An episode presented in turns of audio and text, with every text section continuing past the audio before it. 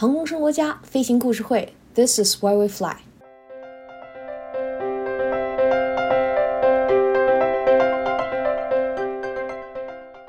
大家好，我是上官。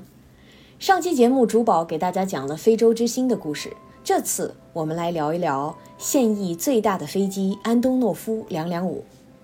安两两五因为它引人注目的巨大体积而闻名。这架独特的飞机是有史以来最重的，翼展也是现役飞机中最宽的。安两两五在世界各地运送着大量昂贵的货物，无论它去到哪里，航空爱好者就会出现在哪里。我们飞行故事会的第十集《那些追飞机的人》讲的正是安两两五第一次造访中国的故事。你要是还没有听过啊，记得回去听一听。万万没有想到，疫情蔓延，将近一年过去了，安两两五跑了世界的好些个地方，大展身手。全世界的航空爱好者因为亲眼见到了它而激动万分。值得一提的是，去年安两两五落地蒙特利尔后，发动机的油泵似乎出现了问题。但是呢，全世界只有这一架安两两五，别无分号，只能让他的小老弟安幺两四带着机务团队还有维修配件飞到了蒙特利尔实施实地维修。这种待遇啊，五味杂陈。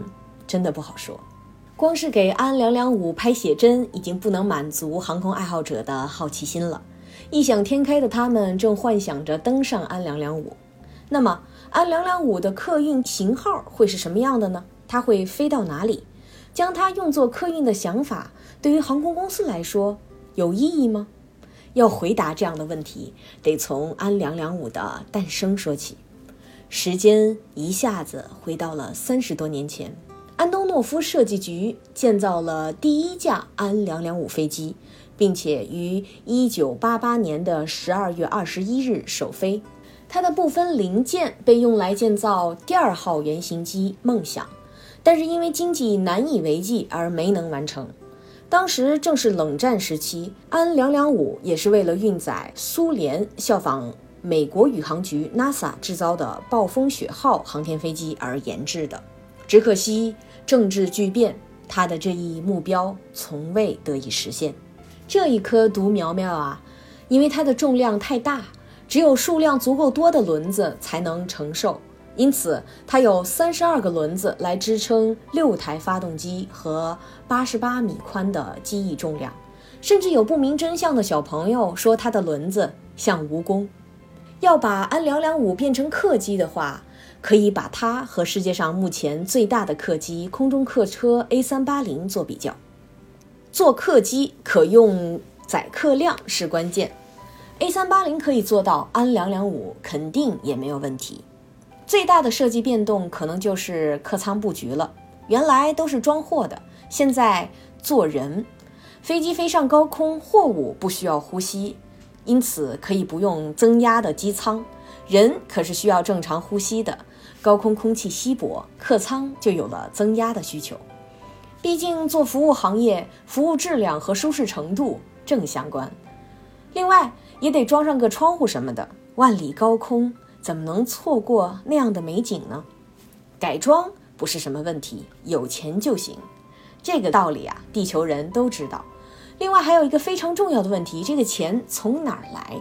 航空公司是否愿意将安两两五投入商业运行？飞行毕竟是生意，得有相应的回报才能让项目前行。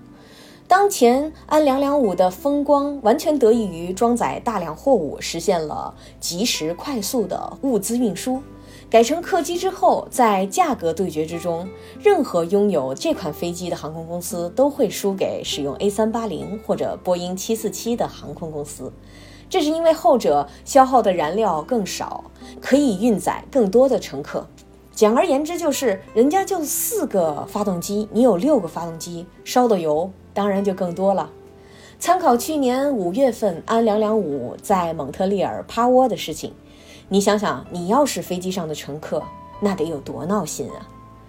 对于短途运输来说，这样的巨无霸就更加不用考虑了，大炮打蚊子。真是有点费弹药啊！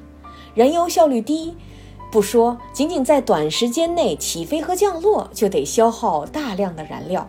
无论如何，目前的航空业的发展，大型飞机的用武之地只会越来越少。加上新冠疫情，造成了乘客出行的需求量又急剧下降。这今天哪个国家又得封闭了边境啊之类的，这样的消息层出不穷，加速了这些大飞机的失宠。导致了像法航这样的航空公司早早的就要淘汰 A 三八零。说起 A 三八零啊，这是一个悲伤的故事，咱们找一期节目再详细聊聊。回到安两两五，总而言之，言而总之，安两两五是为特定服务而研制的，就像 A 三八零从未被做过货机一样，安两两五也永远无法作为一架客机而生存。什么？你还没有见过安两两五长什么样子？航空生活家的定制台历里有飞友拍到的两两五的倩影。想要台历的朋友，请留言联系我们吧。我们把安两两五的美照也附在了文本上，快过来看看。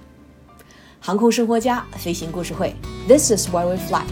主播上官，剪辑方望，推广郑倩，小助理小小心玉。